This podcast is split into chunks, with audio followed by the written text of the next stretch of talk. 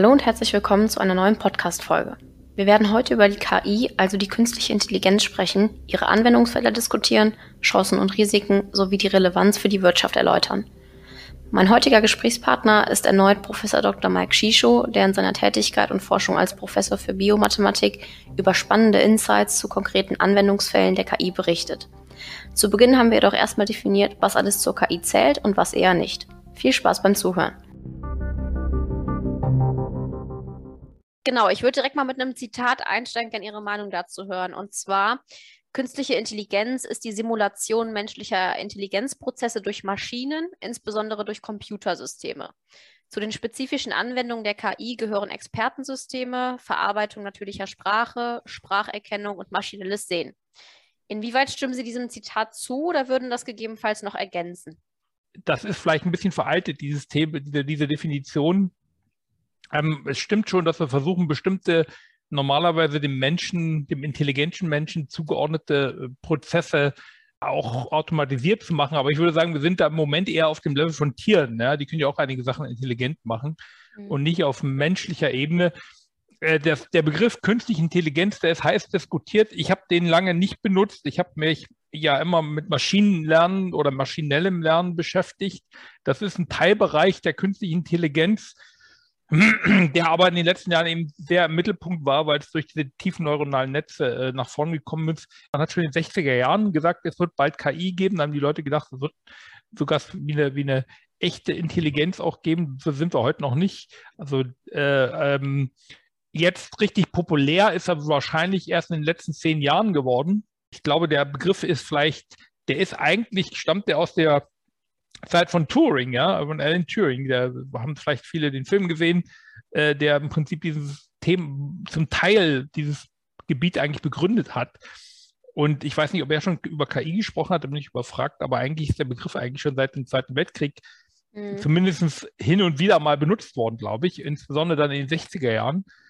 Äh, aber es gab dann immer wieder Fälle, wo keiner davon gesprochen hat und so richtig populär ist es echt in den letzten zehn Jahren, denke mm, ich. Ja. Sie hatten es gerade angesprochen, wir nutzen tagtäglich im Handy beispielsweise schon Bereiche der künstlichen Intelligenz, ohne es wirklich zu merken. Ähm, oder ohne dass uns bewusst ist, was da überhaupt dahinter steckt alles. Ne? Ähm, wenn wir jetzt mal den Spieß umdrehen würden, was ist denn KI nicht für Sie? Was ist KI nicht für mich? Naja, also es gibt eine große Überlappung zwischen KI und Statistik, ja. Das wissen auch die wenigsten Leute. Es gibt auch einen großen Bereich der Automatisierungstechnik, die wir eigentlich heute schon in Firmen haben, in, in Produktionssystemen. Das würde ich jetzt auch nicht zur KI zählen, aber da gibt es eben auch Überlappungen. Ja? Da, ähm, ich würde sicherlich auch vielleicht äh, vieles, was so im Bereich der, des Marketing gemacht wird, wo im Prinzip irgendwie, was ich, es wird Ihnen irgendwie Produkt A vorgeschlagen und da wird natürlich beworben, dass das mit KI geht. Meistens ist das eigentlich nur Mustererkennung, was man Teil der KI nehmen kann, aber für mich ist das eben noch keine KI.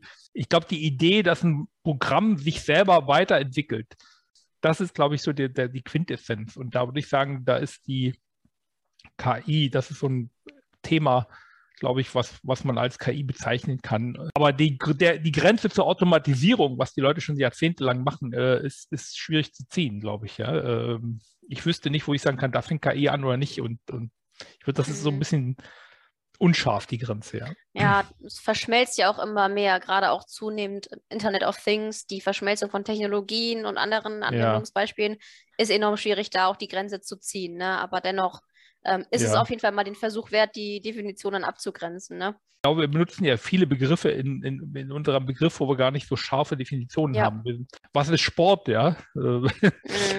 ähm, ist Sport, äh, ist Schach ein Sport, ja? Ja, aber mhm. also das ist so ein bisschen so eine schwierige Frage, die man schwer beantworten kann, glaube ich. Äh. Wenn wir uns jetzt nochmal die, die Historie so ein bisschen anschauen, ähm, wir sprechen ja auch immer vom Zeitalter der Digitalisierung oder auch digitalen Transformation etc. Ähm, es wird aber oftmals auch ähm, das Zeitalter der KI so ein bisschen angepriesen, also losgelöst jetzt von der Digitalisierung. Ne? Also das ist auch wieder diese Trendschärfe. KI gehört zur Digitalisierung, aber es gibt auch die Seite, die sagen, ähm, wir hatten jetzt das oder haben das Zeitalter der Digitalisierung mit der industriellen Revolution vergleichbar und jetzt langsam oder innerhalb der letzten zehn Jahre hat das Zeitalter der KI angefangen. Inwieweit würden Sie jetzt da ähm, diese Historie trennen. Also ja, KI ist ein Teil von der digitalen Transformation ähm, oder eine evolutionäre Fortführung. Also ich glaube, die digitale Transformation ist erstmal eine Grundvoraussetzung der KI. Mhm. Weil die großen Fortschritte, die in den letzten zehn Jahren, 10, 15, 20 Jahren, sagen wir mal, gemacht haben, liegen vor allen Dingen darin, dass wir sehr viele Daten erstmal digital vorliegen haben. Ohne Daten kann ich keine KI machen. Mhm. Also ähnlich wie wir jetzt in diesen Zeiten ohne Gas können wir das heizen, Haus nicht heizen. Ja? Also, also die Daten sind wichtig und die Digitalisierung ist ja in Deutschland nicht so besonders weit fortgeschritten, wie wir alle wissen. Ähm, deswegen ist die Digitalisierung eine Grundvoraussetzung, dass ich die Daten erstmal habe ich würde sagen, eine revolutionäre Weiterentwicklung der Digitalisierung. Also es wird schon große Veränderungen geben, aber ohne Digitalisierung können wir keine KI machen. Ja? Mhm. Das heißt, ich glaube, wir müssen erstmal in Deutschland vielfach die Hausaufgaben machen, bevor wir viel KI machen können, müssen wir erstmal digitalisieren ja? Äh, und, und, die Daten irgendwie handeln, handhabbar haben. Und dann wird die KI sicherlich Möglichkeiten eröffnen, die wir vorher gar nicht in Betracht gezogen haben. Also das ist eine ich würde sagen, eine revolutionäre Weiterentwicklung der, mhm. der Digitalisierung. Ja? ja, das trifft es doch ganz gut. mhm. Sehr gut. Dann würde uns jetzt vor allem auch mal interessieren, wie nutzen Sie denn die künstliche Intelligenz jetzt sowohl im beruflichen, aber auch im privaten Alltag? Also ich mach, beschäftige mich ja vor allen Dingen mit äh, Gesundheitsdaten und auch mit ähm, Krebsdaten, medizinischen Daten. Und wir versuchen im Prinzip verschiedene komplex, also im Prinzip ist es so, bei der Medizin haben sie sehr viele komplexe Sachen. Wir wollen Dinge vorhersagen und wir wollen Dinge verstehen. Das sind immer so die zwei Sachen. Ähm, und äh, um Beispiel zu geben, wir haben ein Projekt, wo wir versuchen, schwere Verläufe aus Patientendaten vorherzusagen. Mhm. Mit KI-Methoden, da wird eben geguckt, gibt es irgendwelche Laborwerte, die Indikatoren sind ähm, für schwere Verläufe. Ähm, und ich denke mal, das zweite Thema, was wir eben haben, ist bei Krebs gibt es bestimmte Muster, die zum Beispiel Therapieerfolge vorhersagen oder solche Sachen. Ja? Also das ist so für mein Forschungsgebiet die Herausforderung ist und das, was man mit KI im Gegensatz zur klassischen Statistik sehr gut machen kann, man kann sehr verschiedene Typen von Daten integrieren. Ja? Mhm. Bei anderen Fällen, um da vielleicht mal ein Beispiel außerhalb der Medizin zu geben, man integriert halt Bilder mit Sprachdaten. Ja, da gibt es halt große Modelle, wo Bilder, wo dann auch vielleicht Bilder schon, die, da wird einem, kann die KI eben sagen, was steht, was sehe ich auf dem Bild. Ja, ist das jetzt ein Haus, ein Baum oder sind das Leute, die Fußball spielen oder so? Ähm, das ist die Stärke von KI, die mit klassischen Verfahren schwer äh, so ganz schwer zu machen ist, ja, solche richtig verschiedenen Daten zu integrieren. Ich benutze natürlich ein Handy, äh, äh, aber bei, bei, uns, bei mir ist persönlich vor allen Dingen im Bereich Forschung, äh, vor allen Dingen für Patientendaten, aber äh, ich glaube, wir werden auch KI immer unbewusst benutzen. Wir werden eben KI zum Beispiel im Verkehrssektor benutzen, ja, dass wir gucken, wir brauchen hier und hier irgendeine Transportoption. KI in der Rüstung wird eine Riesenrolle spielen. Also wir werden häufig KI benutzen, ohne es zu wissen. Ne, mhm. So wie wir, das ist mit Mathematik genauso. Keiner weiß, wozu Mathematik gut ist. In der Schule ist es so das Hassfach, ja. Ähm, und trotzdem ohne, wir hätten keinerlei IT, ja. Wir, ja. wir könnten jetzt nicht mit nicht reden hier ohne Mathematik und so genauso wird es mit KI sein. Das ist, wird eine äh, Technologie sein, wo, wo nicht dran steht, dass KI ist, äh, äh, sondern es wird irgendwie im Hintergrund werkeln und man wird gar nicht merken, was los ist, ja. Aber ich benutze sehr, sehr gerne eben die Spracherkennung von, von Handys oder so, äh, Schrifterkennung, das sind so die Klassiker. Ähm, aber ich versuche möglichst in meinem täglichen Leben möglichst wenig, was ich nicht digitalisieren will. Also ich muss mein Haus nicht digitalisieren. Vielleicht die Heizung, ja, das ist denkbar, aber ich muss nicht mit meinem Fenster reden können. Ja. Also weil Sie da den Mehrwert dann auch nicht drin sehen, sage ich mal aus persönlicher Sicht. Noch nicht, ja, sagen wir so Aufwand und Nutzen nicht. Ja. ja. Also ich denke schon, es gibt Bereiche, die man nur mit KI lösen kann. Mhm aber ich schaffe es immer noch, mein Fenster auch per Hand runterzulassen. Ja? Aber mhm. natürlich, äh, es gibt immer so Gadgets, na, aber ich glaube, wir sollten erstmal die Sachen, wenn es auch um die Digitalisierung und KI geht, wo fängt man an? Und ich glaube, da sollten wir erstmal die Sachen, wo es wo es am einfachsten zu machen geht und wo es am nützlichsten ist. Und es gibt mhm. sehr viele Produkte, glaube ich, die dann äh, einen Haufen Aufwand in was reintreiben, wo ich, und ich denke, wo es nicht nützlich ist. Und ich denke, im Gesundheitsbereich im Bereich der Verwaltung unseres täglichen Lebens, da gibt es Bereich, wo ich glaube, dass wir sehr, sehr viel mit KI machen können. Mhm. Auch im Bereich der Produktion der, der technischen Systeme. Ähm, ich meine, autonomes Fahren wird sicherlich ein Thema sein, ja, also äh, äh, äh solche Sachen, äh, wo KI eine Riesenrolle spielt, aber ich brauche jetzt, und vielleicht ist auch die Steuerung von Heizung und von Solarzellen ein Ding. Und wenn das wirklich die Energie, das Energieproblem hilft zu lösen, dann, dann, dann, oder es wird es nicht lösen, aber äh, zum Beispiel Solaranlagen besser aufzustellen oder effizienter zu nutzen, dann benutze ich die KI auch. Ja, Kosten-Nutzen ist auch ein gutes Stichwort. Ähm, gerade vor allem ja auch unsere Zuhörer, das sind ja primär auch die Mittelständler oder auch gerade inhabergeführte KMU. Ähm, wenn wir jetzt mal auf die Kostenperspektive zu sprechen kommen, also grundsätzlich Digitalisierung, aber auch KI wird grundsätzlich, das ist ein allgemeines Hemmnis, was festzustellen ist, durchweg äh, mit sehr hohen Kosten einfach verbunden und assoziiert. Ne? Also sprich, ähm, was nützt mich das Ganze überhaupt? Was muss ich dafür investieren? Und da sind ja oftmals auch diese Transferpotenziale gar nicht ersichtlich, sage ich mal. Also dass immer nur dieser hohe Kostenberg damit in Verbundenheit gebracht wird. Inwieweit würden Sie jetzt dieser Aussage gegenüberstehen, dass es durchaus berechtigt ist oder dass es durchaus auch wie bei ich sag mal, basic digitalen Elementen auch durchaus kostengünstigere Perspektiven gibt, die dann schon einen relativ hohen Output generieren können. Also ich glaube, es ist äh, immer so, dass es natürlich äh, bei, bei jeder KI oder bei jeder neuen Technologie erstmal so eine Schwelle gibt, dass, dass ich eine, die Einführung von Technologien immer teuer ist. Äh, dieser selbe Fehler, den Sie ansprechen, den haben wir ja natürlich in den 80er Jahren schon mal gemacht. Mhm. Da waren Sie auch noch nicht auf der Welt, aber ich war ja, da war ich so Teenager, ja. Ähm, und da haben wir gesagt, da die ganze Digitalisierung und diese Computerei, wozu braucht das ein Mensch, ja? Und wir haben als Deutsche äh, in Deutschland diese Technologie verschlafen, ja. Es gibt nicht außer SAP nicht eine führende Softwarefirma in Deutschland, ja, außer im Gesundheitsbereich haben wir ein paar, ja. Äh, wir haben kaum jetzt so, wir haben kein Google, wir haben kein äh, Amazon, die, die im Bereich KI auch mitstimmen, mit bestimmt sind. Ähm, aber ich sehe natürlich, dass ein Mittelständler ein Riesenproblem hat, weil der Mittelständler erstmal weiß er zu wenig über KI, das ist auch normal. Ne? Das ist jetzt auch kein, äh, ich weiß auch nicht alles über Produktionsprozesse. Ähm, und dem wird jetzt gesagt, ja, führe dir jetzt mal KI ein, dann das musst du machen, um wettbewerbsfähig zu sein. Und das stimmt auch. Die Frage ist nur, was soll er jetzt machen, der arme Mittelständler? Ja, also mhm. ich, ich, ich, äh, und die großen Firmen wie in Deutschland, wie Telekom oder die großen Autofirmen oder Pharmafirmen, die werden alle KI nutzen, die haben die Ressourcen. Ja. Für die Mittelständler ist es klein. Und da muss man, glaube ich, unterscheiden zwischen mehreren Sachen. Die Mittelständler werden natürlich KI einführen, ohne dass sie es merken, wenn sie zum Beispiel bestimmte Verwaltungsprozesse automatisieren. Ja, also das wird ein großer Punkt sein.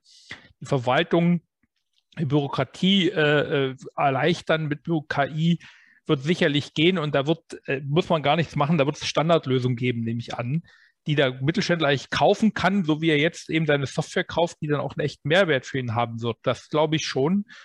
Ähm, jetzt gibt es natürlich die Frage, was macht, also der Mittelständler wird nicht hingehen und sagen, jetzt führe ich mal KI ein, um KI einzuführen, mhm. äh, sondern er wird ein wenn ich aber jetzt eine spezielle Lösung habe, nehmen wir mal an, ich produziere jetzt, was ich Schrauben oder ich produziere äh, Papierrollen, ja, äh, und ich habe meinetwegen das Problem, dass mir meine Wartungsintervalle zu teuer werden, ja, oder mein Energieverbrauch ist sehr hoch. Und ich denke, dass ich durch eine bessere Organisation daraus verbessern kann dann ist das sicherlich keine Standardlösung, ja, zumindest nicht in jedem Falle. Und dann müsste ich, so, würde ich als KI, als äh, würde ich sagen, ja, wenn der Mittelständler sich denken kann, da gibt es ein Problem, was ich so nicht lösen kann, ja, wo ich denke, da könnten mir irgendwie datengetriebene Systeme was helfen, dann würde ich mir Rat holen. Da würde ich mir nicht äh, selber anfangen, das zu machen. Ich halte es auch für aussichtslos, die Leute dann äh, selber da umzuschulen. Man kann sicherlich Leute so weit schulen, dass sie erstmal beurteilen können, was KI eigentlich kann und was es nicht kann. Und ich würde mir jetzt auch keinen soforten KI-Experten einstellen, sondern ich würde mich von der Firma oder auch von der Hochschule, wir haben ja da auch hier eine Hochschule Optionen ne, für diese mhm. ganze Beratung.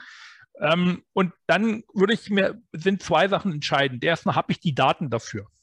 Also erstmal habe ich ein konkretes Problem, was ich vielleicht mal starten kann. Da kann ich auch Erfahrungen sammeln. Ne?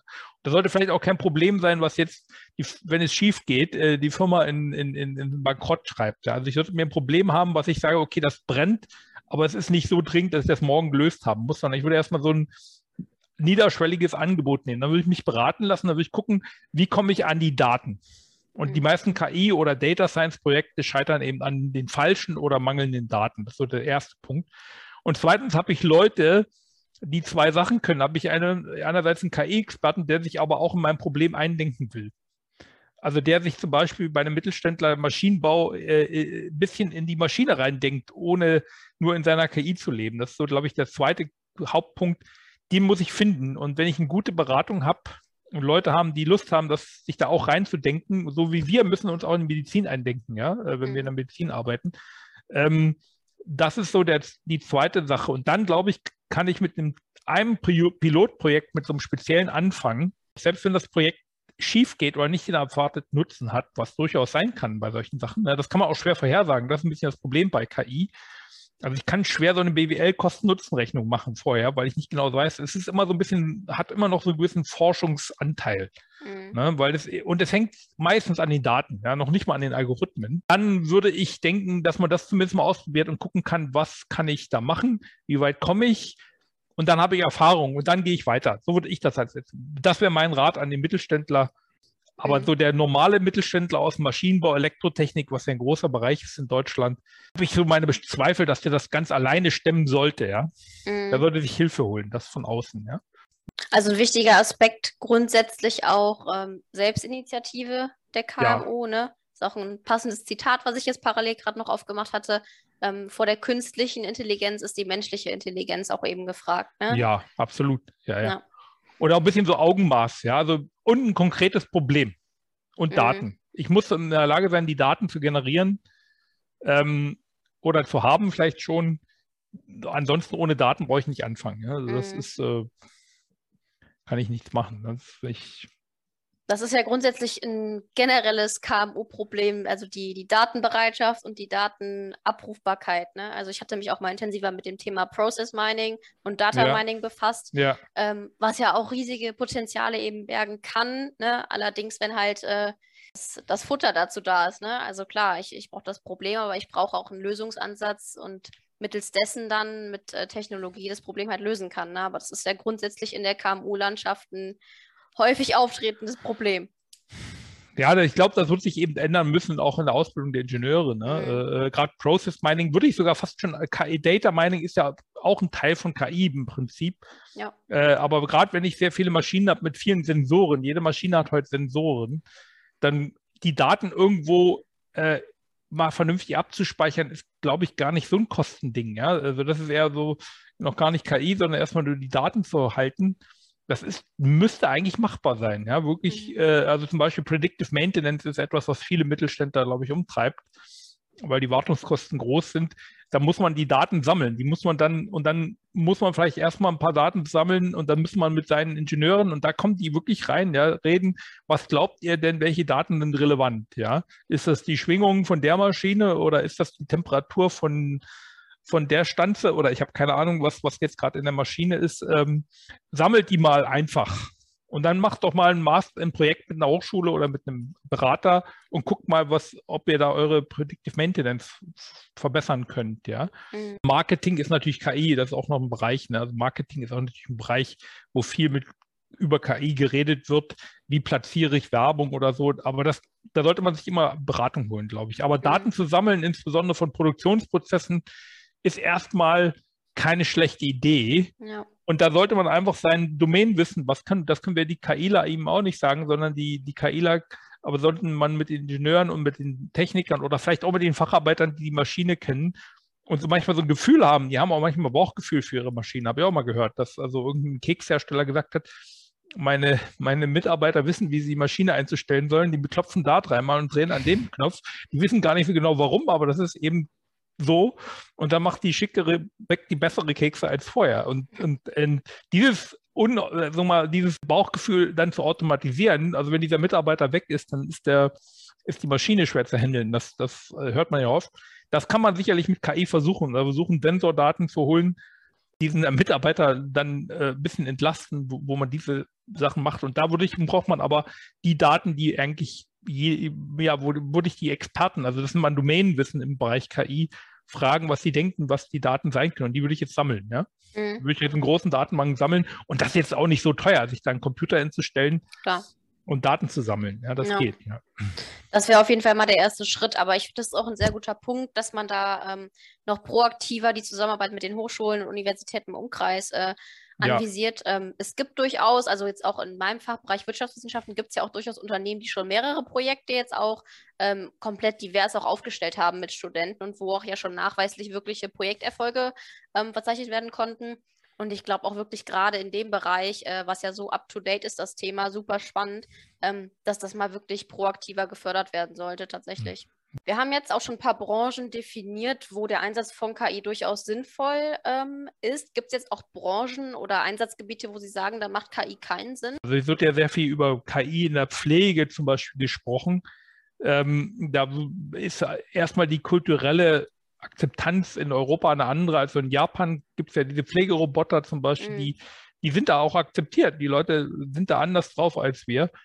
Äh, aber sicherlich gibt es in der Pflege auch KI-Anwendungen. Ich würde jetzt sagen, es gibt keinen Bereich, wo das nicht eventuell eine sinnvolle Anwendung geben könnte. Die Frage ist, wie wichtig ist diese Anwendung und wie teuer ist sie und wie viele Daten habe ich. Aber ich mhm. glaube, es wird kein Bereich irgendwie ausgelassen werden, von der Verwaltung, von der Wirtschaft bis hin zur Technik und äh, Wehrtechnik. Ja, äh, es spielt KI eine riesige Rolle, jetzt leider sehr aktuell glaube ich nicht, dass da irgendein Bereich auszunehmen wäre. Ich glaube, das wird alle Lebensbereiche betreffen. Gibt es denn, ähm, jetzt mal pauschal gesagt, da können wir uns auch gerne auf einen spezifischen Use Case äh, fokussieren, also simple Anwendungsmöglichkeiten, wo Sie sagen, ähm, das kann relativ schnell und relativ kosteneffizient durch KMU umgesetzt werden, also so grundlegende Teilbereiche der KI? Gibt es da irgendwas? Wenn ich einen Produktionsprozess habe, wo ich vielleicht ein Bild habe und will erkennen, das ist jetzt ein, ein fehlerhaftes Produkt oder nicht, ja, mhm. ähm, da gibt es sicherlich relativ gut etablierte Verfahren, wo man off the shelf auch viele Verfahren benutzen kann, ohne jetzt das Rad neu zu erfinden. Man muss die Daten haben, man muss die Sensorik haben. Da ist eher so das ein Ingenieursproblem dann. Man muss neu, keine neuen Algorithmen erfinden.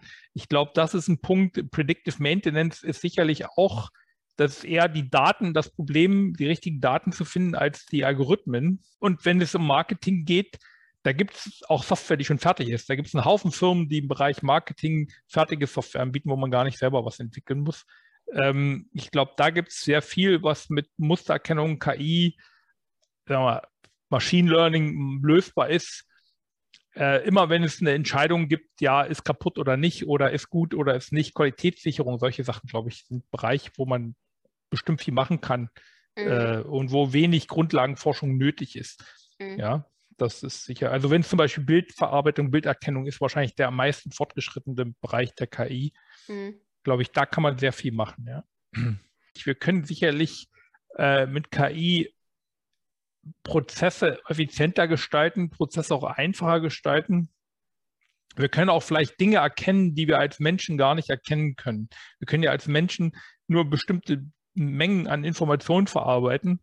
Und wenn ich jetzt mal in den Bereich gehe, zum Beispiel Patientensicherheit, ja, äh, äh, das ist ein Problem. In Deutschland sterben sehr viele Menschen auf Intensivstationen, mehr als in anderen Ländern. Das wissen die meisten Leute nicht. Ja, das würden die Ärzte gerne verneinen. Es gibt auch keine Vergleichsmöglichkeiten. Ähm, es gibt, sterben 15.000 Leute zum Beispiel jedes Jahr an Sepsis in Deutschland. Und man glaubt 15.000 unnötigerweise. Hätte man diese Sepsis früh erkannt, dann würde man diese 15.000 Leute retten. Ja? Das ist also eine klare Chance. Sicherlich auch Kosten senken. Wir können Energie sparen, wobei KI im ersten Moment natürlich auch mal sehr viel Energie kostet, das muss man auch sagen. Mhm. Also eine große Gefahr, die ich sehe bei KI, ist, sind im Moment Energiekosten. Ja, das ist, klingt verreckt, aber das Trainieren von großen neuronalen Netzen, was ein großer Teil ist der KI, kostet sehr viel Energie. Hm. Und es ist im Moment nicht so, nicht so gut, so viel zu Energie zu verbraten. Äh, also da ist Forschungsbedarf. Wie kann ich energieeffiziente KI machen? Äh, ein zweiter Bedarf ist natürlich dieses Thema, was in aller Munde ist, Diskriminierung. Also wenn ich jetzt Leute mit KI im Personalbereich aussuchen soll, mhm. Ähm, da wäre ich sehr vorsichtig, auch aus meiner Erfahrung. Ich habe ja schon einige Leute auch selber äh, eingestellt. Ähm, und ähm, da kann man, meistens ging es gut, Gott sei Dank, aber es geht auch manchmal schief, dass man mit den Leuten nicht zufrieden ist. Da würde ich mich nicht immer nur auf die KI verlassen, weil da ist die Gefahr, dass die KI so diese Standardbewerber raussucht. Und ja. äh, wie das auch häufig im Personalen ist, ja, der hat die, der was weiß ich, der hat in vier Semestern seinen Master gemacht und äh, ich übertreibe ja. Und dann hat er noch ein Jahr für den Doktor gebraucht und dann war er fünf Jahre in Harvard und äh, äh, äh so diese, diese, dass man so ein bisschen zu sehr keine Varianzen mehr übrig lässt, ja, in dem Bereich und sich nicht die Leute genauer anguckt, sondern ich muss mir im Bereich Personalentwicklung kann das sicherlich eine hilfreiche Sache sein, aber ich würde mich trotzdem auch als Personaler immer auf mein eigenen, eigenes Urteilsvermögen verlassen wollen. Und mhm. Natürlich sind wir, wir sind als Menschen, es wird immer gesagt, die KI hat so ein Bias. Das ist auch eine Gefahr, aber die haben wir natürlich als Menschen auch. Ne? Ja, klar. Ne? Also wenn, wenn, äh, deswegen, ähm, und die zweite Sache mit KI ist sicherlich natürlich, ich kann, wie mit jedem Gerät, kann ich Stimme Sachen anstellen, wenn ich natürlich an Rüstung denke. Äh, ich kann mit dem Flugzeug, kann ich von A nach B fliegen und, und kann Rettungshubschrauber bauen, aber ich kann irgendwie Leute in der Ukraine äh, mit Bomben zu werfen. Also das kann ich mit KI genauso. Ich kann mit jeder Technologie schlimme Sachen anstellen. Was für mich noch eine Gefahr ist, ist natürlich in Deutschland und Europa, dass wir eine Überregulierung bekommen. Mhm. Dass wir zu viel regulieren wollen, zu zeitig. Ja, natürlich muss man regulieren, wenn etwas in die falsche Richtung läuft, aber wir haben immer so dieses, dieses Risikodenken sehr stark äh, und dass man das dann vielleicht schon abwirkt. Ja, also wenn ich für jeden KI für jede KI-Anwendung 50 Ethikanträge schreiben muss, äh, kann es passieren, dass es gar nicht mehr passiert. Ja, und das hat einen guten, im, wir haben das ja bei Corona auch erlebt. Ne? Wir haben so eine äh, datensichere Corona-App gehabt, dass sie völlig nutzlos war. Ja, das ist, ähm, äh, und diese Gefahr sehe ich auch bei KI. Ne? Das ist ein bisschen überregulierend. Das ist, glaube ich, der größte Punkt. Ähm, für die Gesellschaft muss man sagen, das ist schwer vorherzusagen, wie weit die KI wird, wenn es natürlich irgendwo diese Generalized KI mal irgendwie gibt, die, die wirklich menschlichen Intelligenz nahe kommt, das weiß keiner. Es kann keiner wirklich äh, beurteilen, wie weit ähm, wir heute da so von autonomen Entscheidungen sind. Es gibt aber natürlich wie bei allen Sachen ethische Fragen. Ja? Also mhm. beim selbst autofahrenden Auto ist so der Klassiker, ja, wen fahre ich jetzt um? Die, die Mutter mit dem Kind oder, oder äh, äh, äh, die alte Oma an der Straße und, und welche Entscheidungen treffe ich. Aber das sind Entscheidungen, die auch als Mensch treffen müsste, ja. Mhm. Also wir tun dann so, die KI hätte, müsste dann eine böse Entscheidung treffen, ja, die muss ich als Mensch auch treffen. Und in dem Moment, wo ich ethisch, sag mal, in dem es wird überall dann kritisch, indem ich versuche, mich aus, als Mensch aus der Verantwortung zu stehlen und zu sagen, die KI soll irgendeine ethische Entscheidung treffen, die ich selber ungern treffen würde oder gar nicht treffen kann. Ja? So wie man manchmal weiß ich, beim Management, die sind aus der Wirtschaft, da gibt es auch mal so Glaubenssätze, ne? Und dann äh, wird 20 Jahre dieser Glaubenssatz durchgehechelt und alle glauben es und hinterher stellt sich raus als Blödsinn. Ja. ja. Und die KI ist dann natürlich, ja, ist ja von Daten und wird berechnet, ist Mathematik, muss richtig sein, ja. Äh, das ist so die größte Gefahr, die ich glaube, dass wir als Menschen unser kritisches Urteilsvermögen abgeben. Aber das betrifft nicht nur KI, das betrifft ja. auch äh, äh, grundsätzlich die Digitalisierung. Ja, das ist also ethisch Entscheidungen, die man auch nicht treffen kann, ja, also äh, die man ethisch sowieso, wo man immer, immer etwas Schlechtes machen muss, ja. Äh, das ist eine, eine Frage, die ich, glaube ich, nicht an die KI wenden soll. Das müssten wir Menschen entscheiden. Mhm. So bitter es ist. Also zum Beispiel, wir haben bei den Corona-Projekten ein konkretes Projekt gegeben, immer die Frage, ihr wollt schwere Schäden oder Tod vorhersagen, dann wollt ihr ja Triage machen. Mhm. Also ihr wollt sozusagen künstlich sagen, wer wird sowieso nicht überleben und dann können wir die Leute gleich lassen. Und das ist nicht unser Ziel. Ja, unser Ziel ist, die Verhandlungen, die Behandlungen schneller zu machen, frühzeitig eine Behandlung anders zu machen und damit hoffentlich mit besserem Erfolg. Äh, Triage, das muss der Doktor machen, ja. Die Ärzte ja. müssen das machen. Äh, und das können wir ihnen nicht abnehmen. Und das würden wir ihnen auch nicht abnehmen, sondern diese, unsere KI soll die Behandlung, die, das Leben möglichst doch retten. Also das, was, äh, das ist das Ziel, ja. Und ich würde mich nicht hingeben und sagen, ich lasse die KI jetzt Triage machen. Das würde ich nicht mm, tun. Mm. Was ich jetzt auch super äh, spannend fand, war der Aspekt, jetzt nochmal auf die Potenziale im Gesundheitswesen zu sprechen zu kommen. Ähm, dass klar, Digitalisierung wird ja auch oftmals mit Informationsüberlastung, Reizüberflutung durch tagtäglich neue Datenbanken etc. verbunden und dass da tatsächlich auch ähm, eine Technologie, also die KI in dem Fall, dafür sorgen kann, diese Informationsüberlastung zu reduzieren und dem Menschen ja begleitend quasi an der Hand zu stehen ne, und zu instrumentieren. Ähm, also ich glaube, das ist mit so das größte Potenzial auch, was viele gar nicht sehen. Ne? Also grundsätzlich mhm. ist es ja immer so, Technologie wird ja auch oftmals mit total abstrakten äh, Themen etc. verbunden. Wo ist der Mehrwert für den Konsumenten oder auch für den Kunden in dem Fall oder den Patienten jetzt im Gesundheitswesen? Ähm, also das finde ich Wahnsinn. Und diese Zahl, die Sie da auch gerade genannt haben, total erschreckend. Das liegt natürlich äh, daran, dass einfach man nicht genau weiß, wie man frühzeitig solche Sepsis erkennen kann. Ja, das ist die Hoffnung.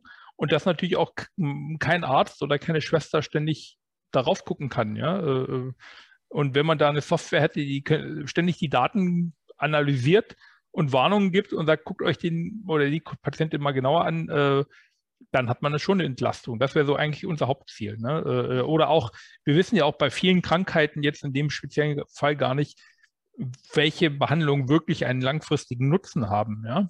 Mhm. Ähm, also da ist so ein Bereich, ähm, da muss man vielleicht nicht nur KI haben, das geht auch Richtung Data Science, was ja auch überlappt, aber mal zu gucken, welche, welche Behandlungen führen denn zum Erfolg langfristig, ja, und welche sind irgendwie völlig nutzlos und welche werden nur gemacht, weil sie teuer sind und dem Krankenhaus viel Geld bringen, weil wir mhm. Fehlanreize im Gesundheitsleben haben. Das liegt jetzt noch nicht mal im Krankenhaus, sondern manchmal an Fehlanreizen. Ne? Mhm. Ähm, das sind so Sachen, und ich glaube, das wird auch in anderen Bereichen sein. Äh, wenn Sie Ihre Steuererklärung abgeben, gibt es eigentlich keinen Grund, dass da ständig noch jemand sitzt und das alles mit der Hand nochmal nachrechnet, ja, sondern das könnte auch eine KI machen, ja, oder ein, Algorithmus vielleicht sogar. Mhm. Ähm, also da gibt es sicherlich Sachen, wo wir viele Arbeiten haben, die man auch nicht gerne macht ähm, und wo KI sicherlich hilfreich ist, ja. Mhm. Gibt ja auch schon diverse Apps jetzt, zum Beispiel Steuererklärung, äh, die dann das wirklich alles automatisiert etc. eingeben, dann auch spielerisch. Ja. Ne? Das ist natürlich auch dann äh, ein gutes Beispiel, was den Konsumenten dazu triggert, dann auch solche Technologien dann zu nutzen in dem Kontext. Ähm, wenn wir jetzt nochmal auf die KMU zu sprechen kommen, wir haben ja eben darüber gesprochen, was notwendig dafür ist, die mal zu sensibilisieren, ne? also sprich sich beraten zu lassen, offen zu sagen, ich brauche ein Problem und möchte das Problem auch lösen. Ähm, wir sind da auch gerade jetzt bei DigiMit im Kompetenzzentrum auch immer mit dran, dass Best Practices und so Erfolgsstories auch immer essentiell sind, damit das Ganze an Popularität gewinnt.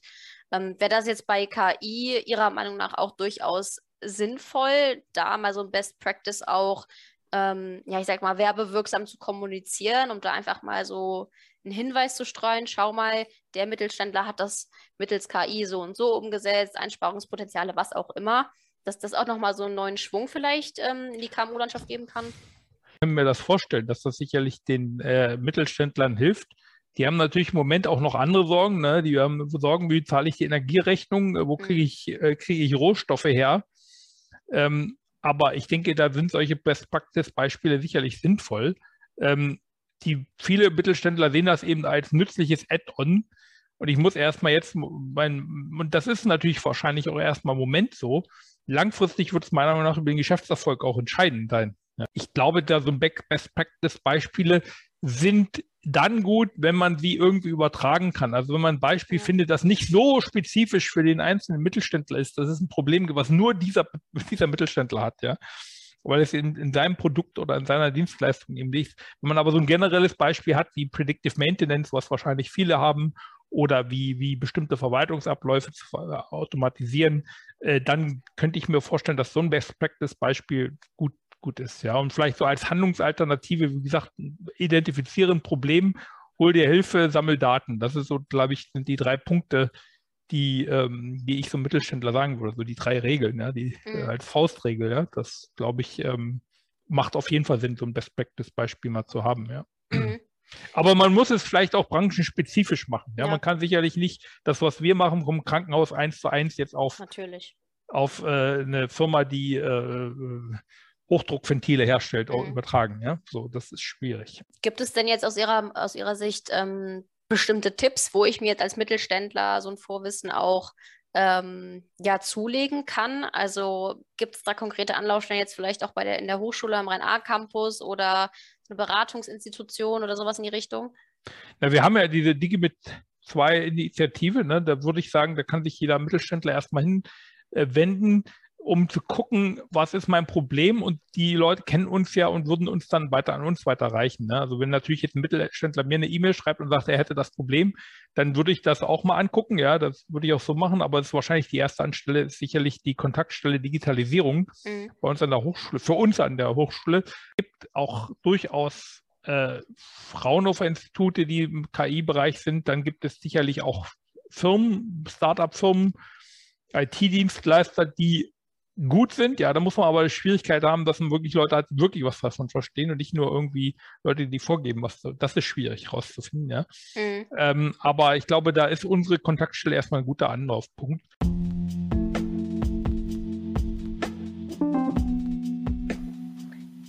Die Hausaufgaben müssen erstmal gemacht werden. Damit die KI ihre potenziellen Mehrwerte generieren kann, muss zunächst die Basis einer vollumfänglichen Digitalisierung geschaffen werden.